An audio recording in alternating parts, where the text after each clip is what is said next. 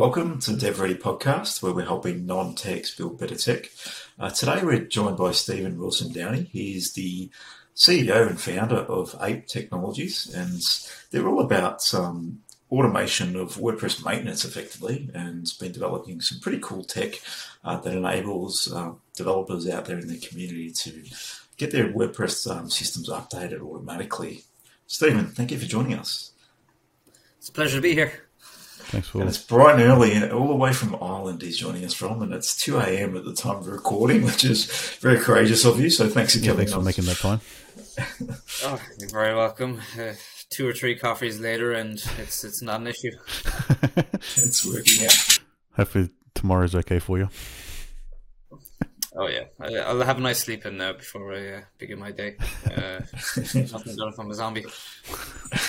Brilliant. So, in terms of yourself, um, always love to know a little bit about your background and history and how you got into Ape. So, can you tell us a bit about you and um, how Ape came about? Yeah, so about five years ago, um, myself and uh, two co-founders, uh, Dave and Kean, we set up a web development company and it wasn't too long into the business where we had our biggest customer who had uh, an e-commerce website. And i got a phone call that many business owners would dread um, what the hell is going on? I can't process any payments through my website. Um, and that problem took way too long to solve. Uh, Kean was around two to three weeks uh, trawling through uh, thousands of lines of code, and essentially what the issue was there was a, a plugin conflict. Uh, so it was a WordPress-based website with a, a WooCommerce uh, integration. So it's the, the, the e-commerce uh, functionality uh, to enable to sell on WordPress websites. And there was one component or plugin looking for a comma that was missing in another. Uh, so it was literally looking for a needle in a haystack. And while all that was happening, we had uh, new projects being delayed um, and a really, really angry customer at the other end. And we eventually solved the problem for the website, but we lost the customer uh, naturally. Uh, I mean, if I was in their shoes, I would do the same thing. Uh, so I asked Kean, I said, surely there's a way to automate this. And uh, he said, no, there's, I, would be using it by now. So, um, with a bit of research, uh, found that there wasn't anything out there that would suit our needs. So, we decided to go and build it ourselves. That's a big journey. Um, if anyone knows WordPress, there's thousands, even not hundreds of thousands of plugins that exist. Um, you'll have the exact numbers, but um, yeah, yeah. anyone that's worked with WordPress, there's so many different developers out in the world. There's millions and millions of sites. I think it's the biggest used CMS, if I'm not mistaken. Um, yeah, and, and, one of the most built. The, the tech stack that most websites are built in, mm-hmm. effectively, statistically. So that is a big undertaking. And if you go to the developer forums, a lot of the people are disable all your plugins one by one turn them on 1.1 and see which one them breaks. That's the, uh, exactly. the the existing model of trying to figure out what the hell's going on when something goes wrong. Yeah, uh, and you're right. It, it, was a big undertaking. Uh, like WordPress powers around a third of the internet, um, and no two WordPress websites are the exact same. There's always a different plugin mix, and you're trying to figure out how they're all going to work together and play nice with one another. Um, and the, yeah, that was a huge challenge. Uh, like with, with comprehending to, to build a data set uh, of over 55,000 open source plugins and a few thousand more private or closed source uh, plugins. Um, it was unfeasible and, and, and unrealistic to, to take that approach. It would be colossal and how long would it take to construct something like that? So we really had to think outside the box, and uh, it, it, took us three months just to, to wrap our heads around how we are going to uh, address that problem. Because at the beginning, like I, I'm not a coder. I'm I my technical knowledge is just the the very tip top of the iceberg. Um, but my understanding of it when we were going to build this was the AI was going to be the really hard part, but that turned out to be the easy part. Um, comprehending, getting that data, and um, let alone what to do with it, um, was a huge barrier to breakthrough. So the way we went about it was um, we built a crawler uh, that was attached to, to Ape, uh, and that would essentially um, interact with the WordPress repository, and it was able to uh, determine the old versions um, and fetch the new versions as well. Um, and that was just one area that we had to look at. And then it was the, the server resource usage as well. Uh, having Ape being accessible and frictionless to adopt, um, that was a very, very big objective of ours to fill. Um, because the way we're doing it is you install Ape as a plugin. And if you're doing that, you do want to make sure that um, you're as agnostic as possible in terms of what type of server they're using and what kind of hosting service that they're engaged with also. So that was uh, a, a, very, very difficult undertaking. Um, and yeah, it took us two years to get to a point where we have something that early adopters could use. It's a, it's a significant piece of work um, and probably one of the most technical projects we've had a conversation with on this podcast. Um, a lot of them are solving consumer problems, and this is really a, a heavy technical problem that you're solving here from being a non-technical person, obviously got technical co-founders. How have you approached the journey? Um, obviously, this journey wouldn't have been smooth. It's a big R and D piece. Um, what does it look like for you? All right, day one took you three months to get your head around maybe how you might approach this, but I'm sure the approach has changed over the time too, um, as you had went through new learnings. How have you gone through that process, and how have you kept yourself moving forward? Yeah, uh, I suppose it's two things really. Um, number one, it's your team. Um, having the, the, the trust uh, to rely on your team to, to, to get you there. And secondly, keeping fuel in the tank, i.e., money in the bank account. Um, and that was my job uh, to go and make sure that there's funding there uh, to facilitate the development. And that essentially was how we managed to get there. But bootstrapping is is certainly a, big part of it.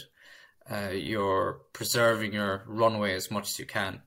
Uh, and for those of you who might not understand what a runway is, it's essentially when you're going to run out of money. Um, and we have a really good infrastructure here in Ireland uh, when it comes to research, development, fundraising uh, the Irish government um, through Enterprise Ireland uh, has various supports for um, micro enterprises just starting off at idea stage to to, to really get that step up. Um, and that's where our first 100k came from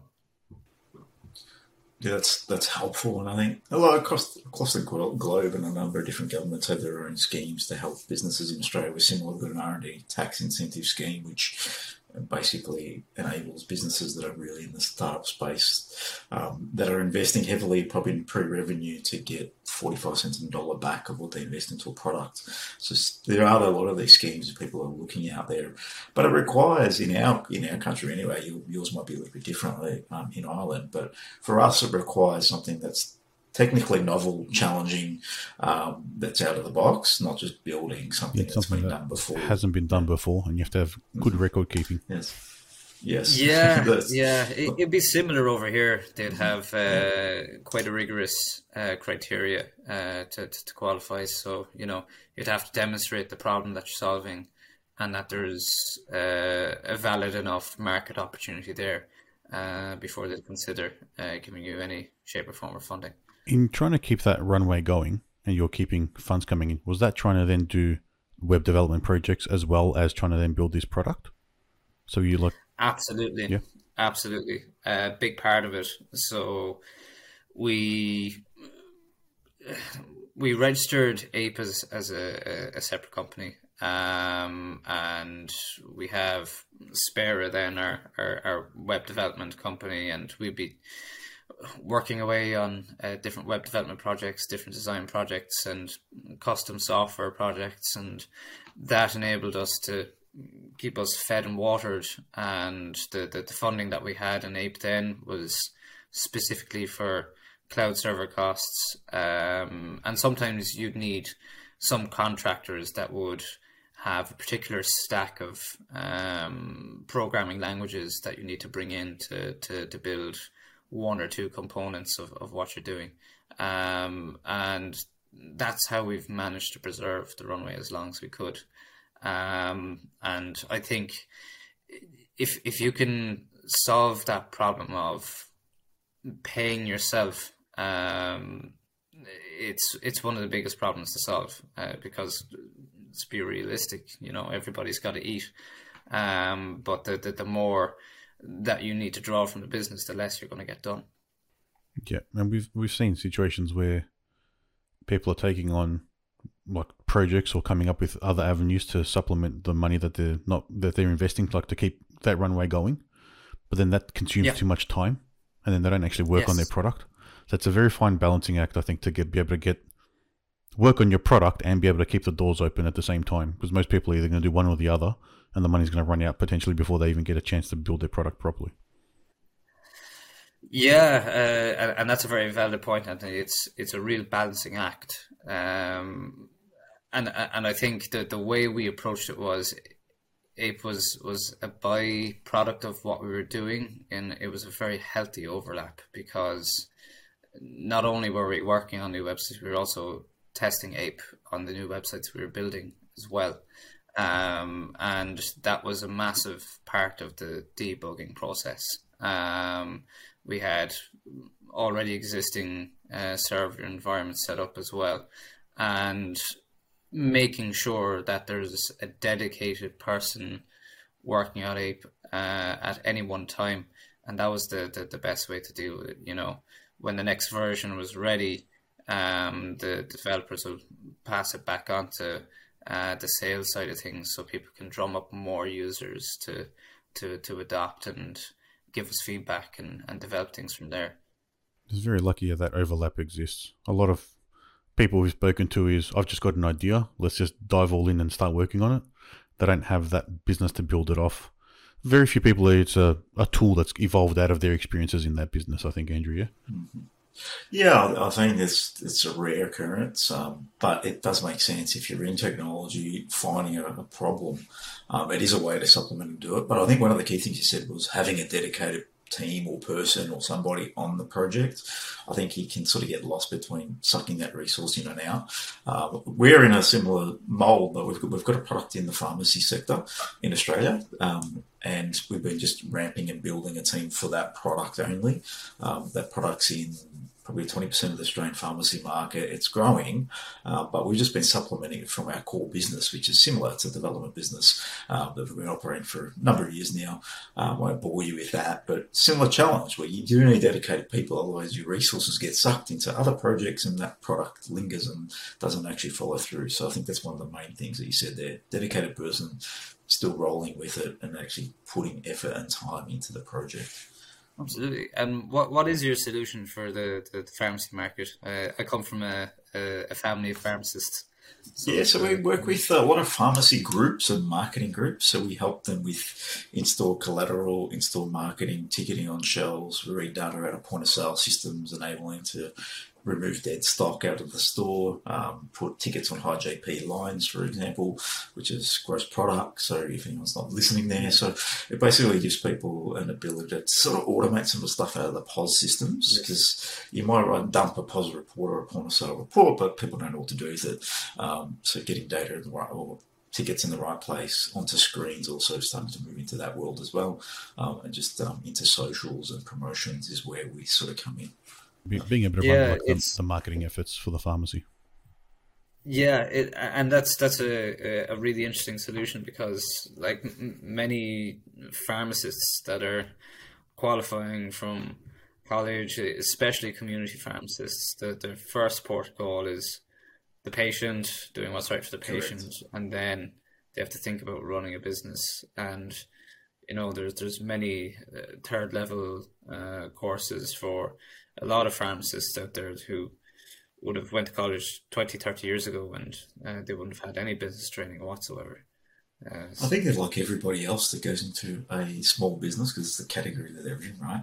Um, yeah. They they're going to it as an operator, someone doing the stuff in the business, and there's all these other things that support a business. There's sales, there's marketing, there's mm. just the oper- daily operations, the finance, pieces, and you can't do everything. And how do we automate parts of this will make it more seamless? Is, is that's what that, that product sits in that space. Um, yeah, so it just helps them and guides them on that angle. And we're looking to always continue to automate and deliver more value to them at the same time.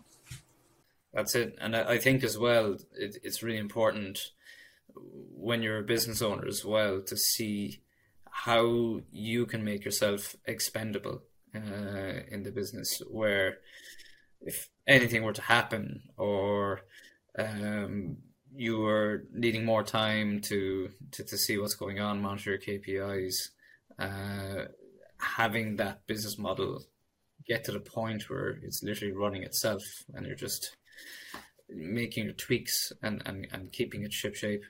Um, I, I think that's that's a point where a, a lot of business owners uh, should get to. Uh, and like it's a point I'm trying to get to myself. It's, it's a hard place to get to. It's very it's hard. not an easy place to get to, but I think not everyone has that goal in business. I think some people go into small business and they just work in the business. And it takes you a long time being in business to realize that's not the goal. the goal yeah. is to create an operation that can run without you and it's automated and it's improved and it's adding bigger value. And I think, yeah, if you're looking at any business, especially with the tech stack behind it, you're looking to automate these things so it can grow, evolve, and impact more people. Um, it's not the you need to do every single rollout on your own. It's how do we scale this? So um, every business should be thinking that way, tech or non-tech. That's my thoughts anyway. Mm. Absolutely. Uh, scalability is key. Mm-hmm. Yeah, correct. Technology enables us to do that. With your unique situation, how you had your own business and you had your own, say, effective beta clients, did you find that it was probably difficult to sell the customer, your end clients on what Ape does for them? Because it's not really a problem for them until it's a problem, if that makes sense. Yeah. Um, yeah, I, I, suppose it was um, everybody's familiar with the problem, and and you'll be right. It's it's a really boring problem to solve, um, and the headache only becomes a real headache if something goes wrong. Um, and when we were looking at this uh, a few months ago, actually it was it was nearly this time last year. Um, we made the mistake of releasing it to 50 uh, beta testers for free. And that was an absolute nightmare. Trying to chase them down for for feedback um, was a very very onerous task.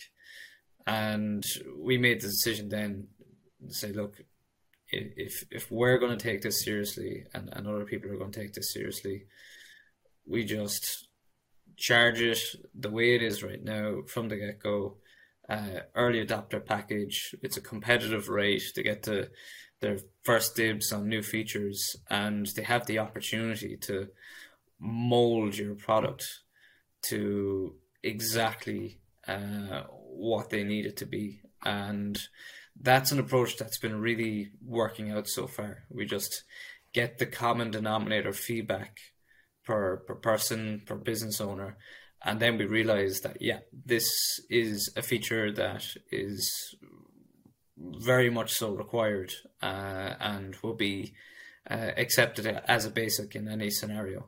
Um, and we had to overhaul our user experience and user interface as well. We realized that we built something uh, that looked nice but was also pretty ugly at the same time uh, nobody knew what to do when they installed it or they couldn't figure out um, number one, they couldn't determine what uh, what ape was doing, when it was doing it, and how long it was going to be, and and secondly, what ape can do. Uh, so that was uh, one of the, the, the bigger learnings of, of the early adopter experience so far. Yeah, so trying to sell their value proposition in the way they understand it, I guess, and what Absolutely. the product can do. Um, I think the important thing that you touched on is when you gave it away for free, the people weren't, mm.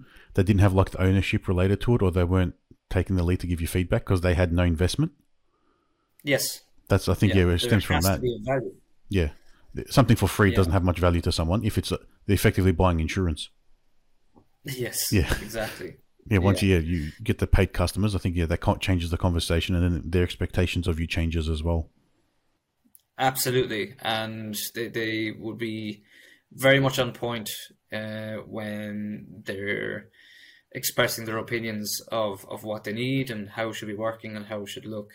Um, but yeah, to, to further go in on, on that point and thinking about the value proposition and how we're selling it to people.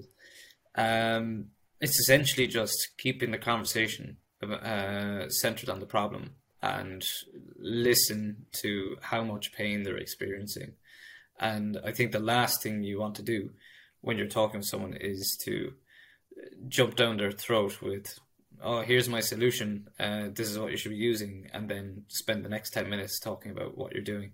Uh, and it's at that point you've you've lost the customer because the customer needs to walk themselves through that process and decide that they actually need this and if it's a fit. And if it's not a fit, that's fair enough. You know, if it's not relevant to what they're doing, or I've come across two or three people that really enjoy website maintenance, um, and we laughed over it. Uh, you know, I, I think we're mad. enjoy it. yeah. yeah. Um, but yeah, you know, it's. Uh, as you say, everybody uh, runs their business uh, differently and has uh, different priorities and objectives. Um, but scalability, when it when it comes to that, um, Ape is very much uh, a piece of software that can help web developers get there. And your target market is the web developers. It's not the end client, um, because yes, they can on sell maintenance, but in this way, they're on selling maintenance, and it's technically automated, um, which is very interesting.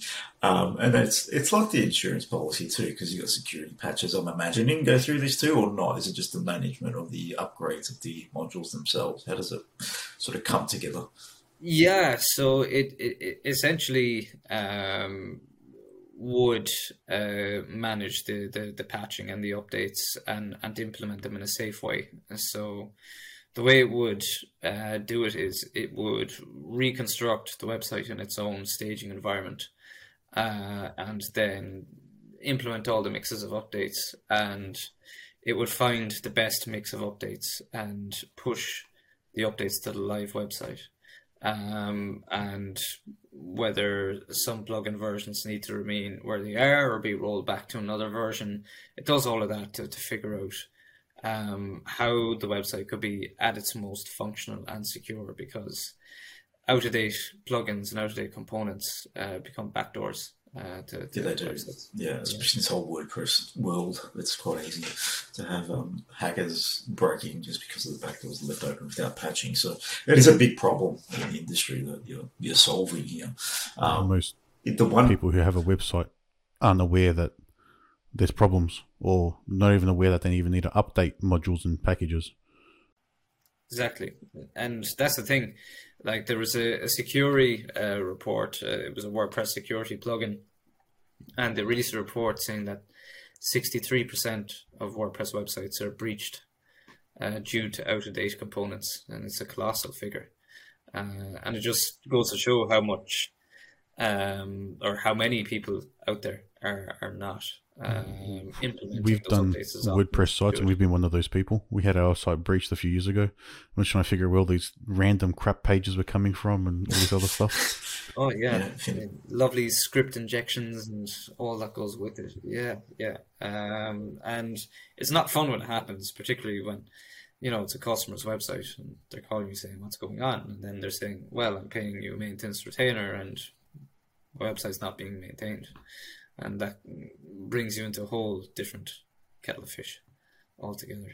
Um, yeah, it becomes a big challenge for the the phone call that you're having, and you lost a client because of it, which is a, a big problem you found for yourselves, and then created a product. And I think one of the um, the big pieces from this is that learning is yeah we're trying to solve big problems. Um, when we're starting anything new it's is there a problem? Is there a big issue? And a lot of people find that it's generally around them or their business that they um, design a new product and it's it's a good thing because you've had the learning experience and you understand it, um, and you see the impact it could have. So it's a great place to start when you're designing a product to um, just yeah focus on the problem. And the other thing you say is, is that a problem worth solving? Well, you well you say Stephen, it's it's a boring problem. It's definitely worth solving. Hundred percent, yeah. Um, and there's we're we're not the only ones uh, aiming to solve this problem. You know, there's um, other uh, hosting providers that are, are, are, trying to wrap their heads, even WordPress themselves are trying to, to wrap their heads around this issue. Um, and that's the thing. It's the, the, the WordPress universe is so diverse and, and fragmented. And when anybody can integrate anything with the content management system, it's, it's going to, lead into a whole world of problems. Uh, it's, it's a very, very tough one to solve. Um, but it's it's well worth going after. Uh, I mean, there's one conversation I did have where there was a, a developer and uh, one uh, prospective customer approached them and said, "I need uh, my website updated," and the plugins weren't updated for, I'd say, around two years, and yeah, uh, the the customer couldn't figure out why uh, it was going to cost the same amount of money as a new website to, to, to bring their, their their WordPress website up to date. And and that's the danger of it. If you're not on top of your updates, the worse it's going to get. Mm-hmm. It's a compounding yeah, problem. Even as developers, you get surprised with how much work is involved sometimes to do those things. yeah.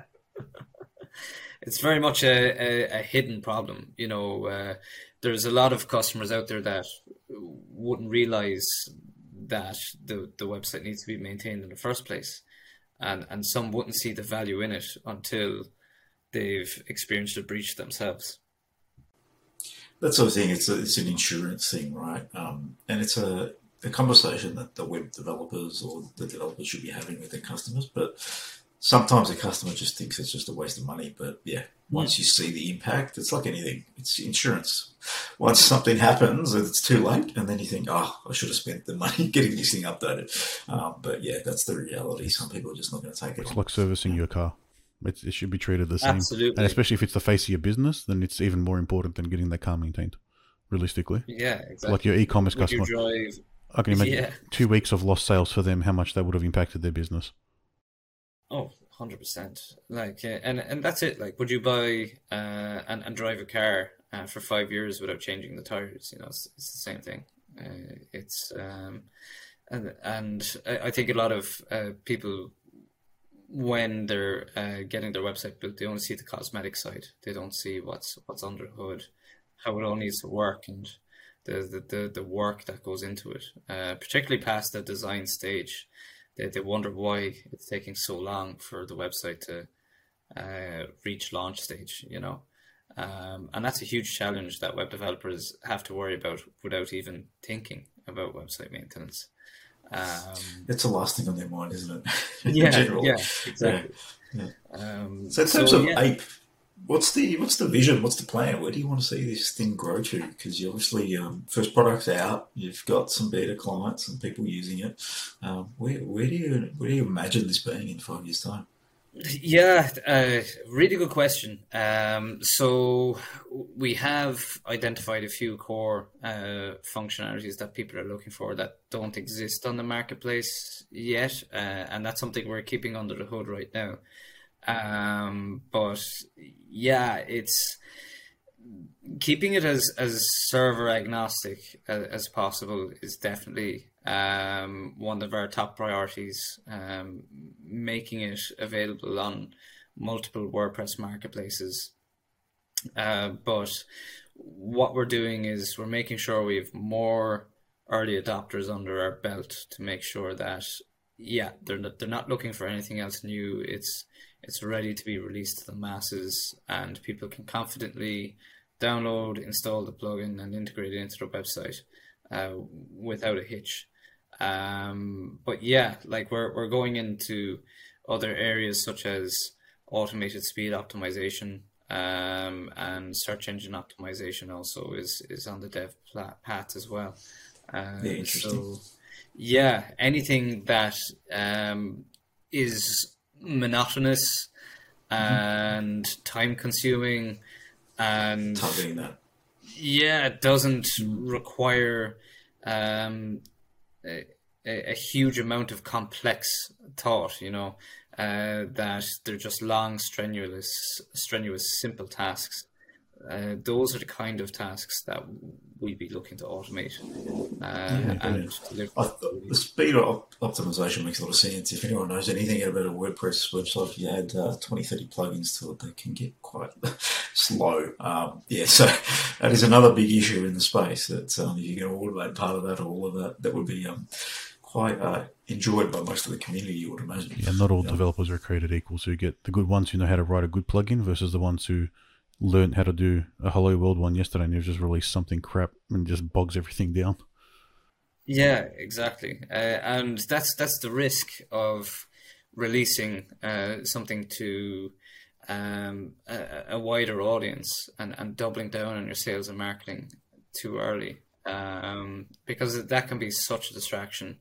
Fundraising and sales and marketing sometimes can be too much of a focus for a lot of businesses. And and, and I, I, get it you know you need to uh, drum up demand and things like that but your your reputation and your product offering are are much more important and and you need to to, to get that right from from step one. You know your early adopters they, they know that they're using something that's not finished and they know that their contribution matters. And if it's taking you a, a, while to, to build in that functionality they really want, they, they don't mind because it's already uh, adding value to their website in the first instance.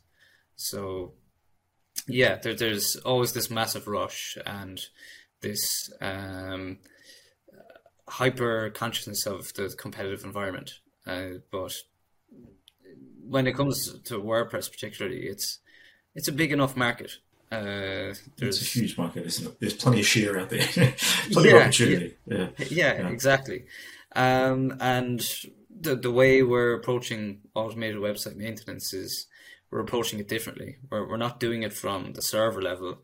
We're we're going in at the granular level uh, and having it be a part of the website uh, and have it work symbiotically that way.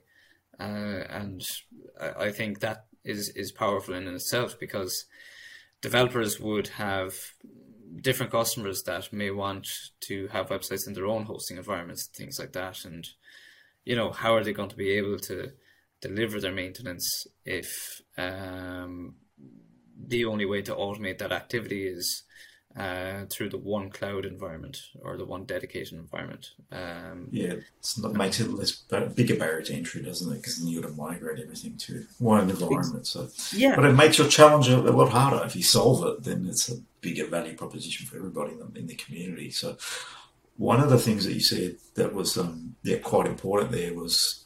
Yes, we can put a spotlight on ourselves through sales and marketing, but you need to be ready. Uh, you need to ensure your product stands up um, if you put the spotlight on too early, you're basically just putting a spotlight onto something that may fall over, and that's the last thing you want. Um, if you if you had a thousand people on the platform now and said it was ready, what would that look like as a business? How would you maintain, support everyone, and make sure everything's still seamless? I think um, people want big growth, but they don't understand the implications of big growth. Um, sometimes you need to be gradually gradual in your growth before you're confident that you can actually 10x this thing in terms of actually your customer base. So, yeah, very important point you raised there. Yeah, absolutely. And the, you raised a very good one there as well, Andrew. The having a rock solid support system in place. Um, like that that's that's the big challenge with, with, growth uh, even when you do have a good product and and early on it, it means everything uh, you never know how the customer is going to interact with your product.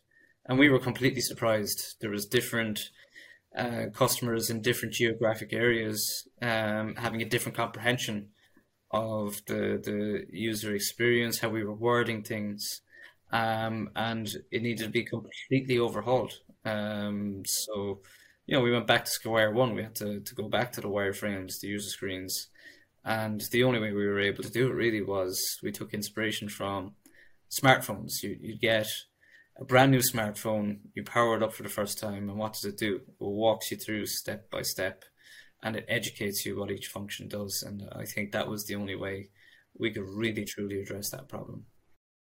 Yeah, the onboarding yeah, is key for any customer. Any it product. is important, yeah. In terms of, um, and I think you raised another point there is don't expect your product to be perfect day one.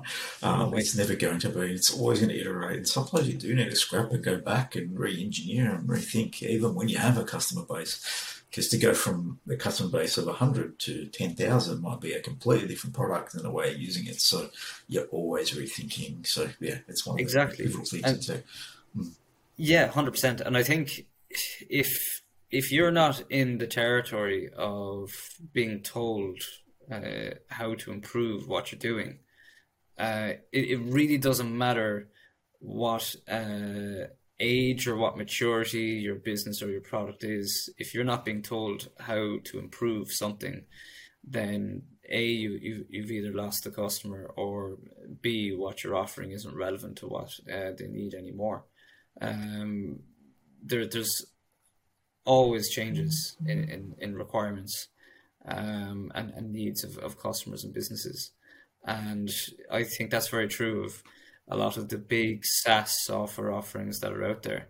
Um, there there's one um, big SaaS company which will remain nameless within this podcast, but the, the one challenge that they'd experienced, and it's one uh, challenge that is very hard for a, a larger organization to avoid, is the manager of the, the developer and the designers becomes the customer and the end customer gets forgotten about in these things. They start building something to to impress senior management and they're building something that senior management really likes.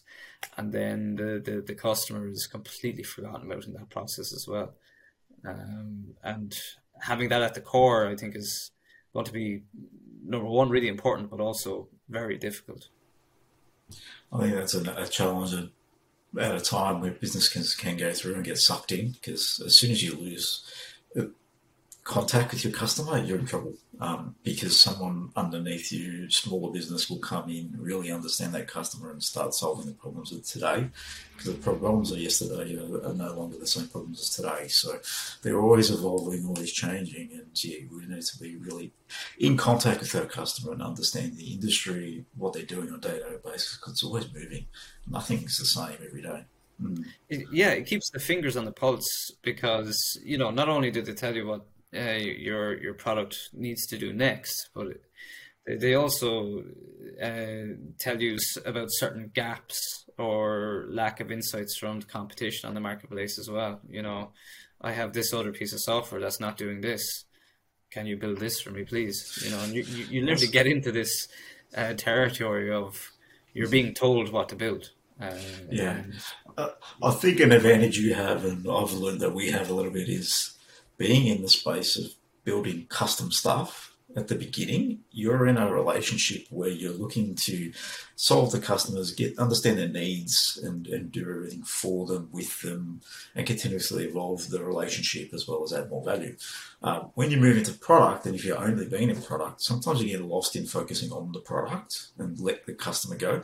Um, so the advantage I see that you have is you've had that consulting solution um, based mindset. Taking that to product is actually a really good thing. If you stick with a, a solution based mindset and still develop a product to support that, you'll come from the perspective of this this product can always evolve and it can morph and it can be different products can evolve based on the customer, um, not just sticking to the one thing you do and do well. So it gives you that flexibility if you're coming from that perspective. I found it. And you're solving problems yeah. for them, giving them outcomes, not like you said, Stephen, the managers or what you think is right.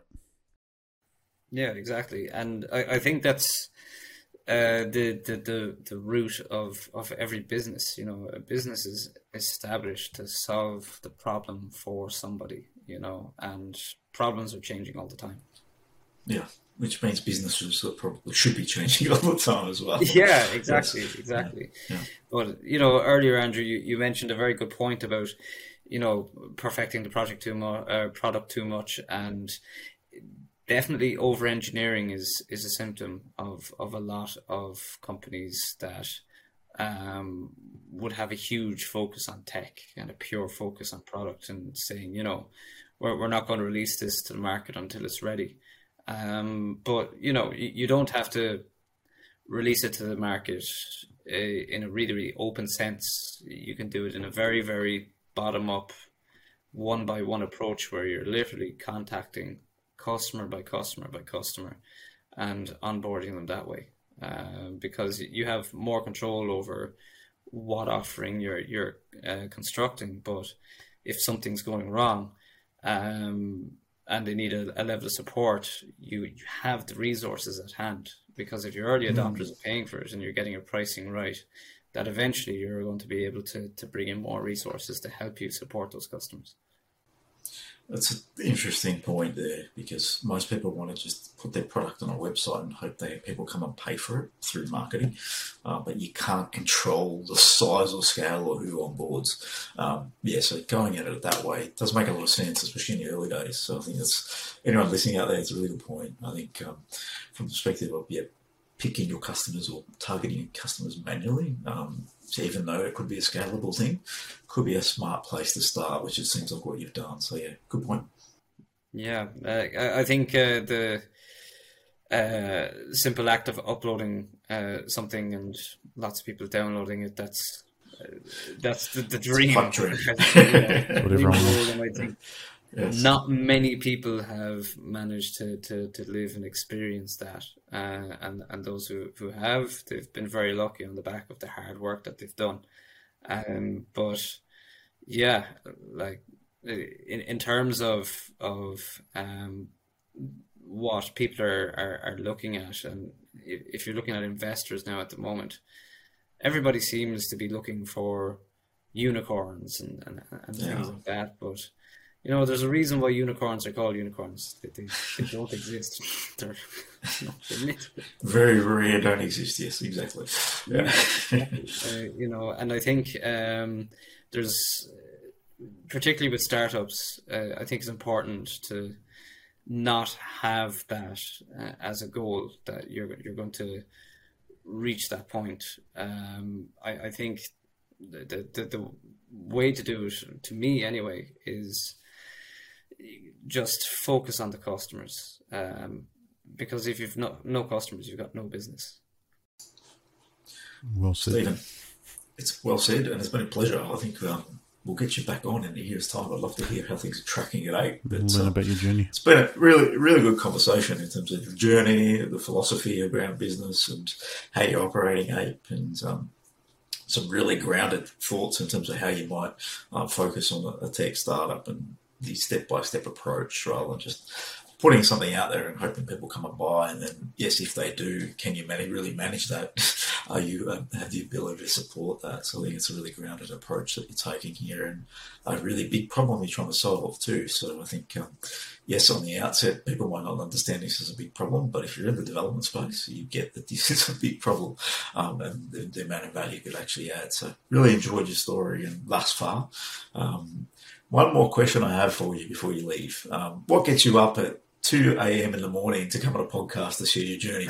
Um, what excites you? Because I think um, it takes a lot to be a, a, startup business founder, and this is one example. Um, so, what gets you out of bed to actually come and do something like this and every day to get up and just live this journey? Uh, yeah, it's uh, for me. It's it's the people part. Um, I, I just love meeting new people and um, making relationships and yeah it's waking up in the morning not knowing who you're going to meet and and what the day is going to be like. Uh, no two days are the same. Um, and freedom as well. F- freedom to you know not have to, to sell from a desk but get out there uh, and just see uh, what other awesome people are out there um, and how they're solving problems for their customers in their industries. Um, that's something that just really gives me some buzz. No, brilliant. No, it's been awesome. Pleasure to meet you as well today. Um, if anyone wants to find out a bit more about APE, um, the website address is getaip.ai. Go check it out. Very cool tech that you're up to, and um, I'm sure uh, if you're looking for some more beta testers, maybe from the, the um, from the listeners out there, might be able to reach out to yourself, Stephen, and um, ask the question if you want to onboard some more. But yeah, we'll uh, share yeah, the details. Uh, yeah. I'll onboard them at 2 a.m. I don't mind. So, yeah. He's very, uh, very punctual too and accountable at 2 a.m. in the morning. I find that quite fascinating. I wouldn't be getting up at 2 a.m. for a podcast, but uh, well done. oh, no, guys, it was an absolute pleasure. Uh, so thank you, uh, Anthony and Andrew. And uh, yeah, I I wish you a, a good afternoon slash evening. Uh, so I'm gonna and you a good night. Go back and enjoy the rest of the morning. yes, enjoy. No, thank you. Cheers, mate.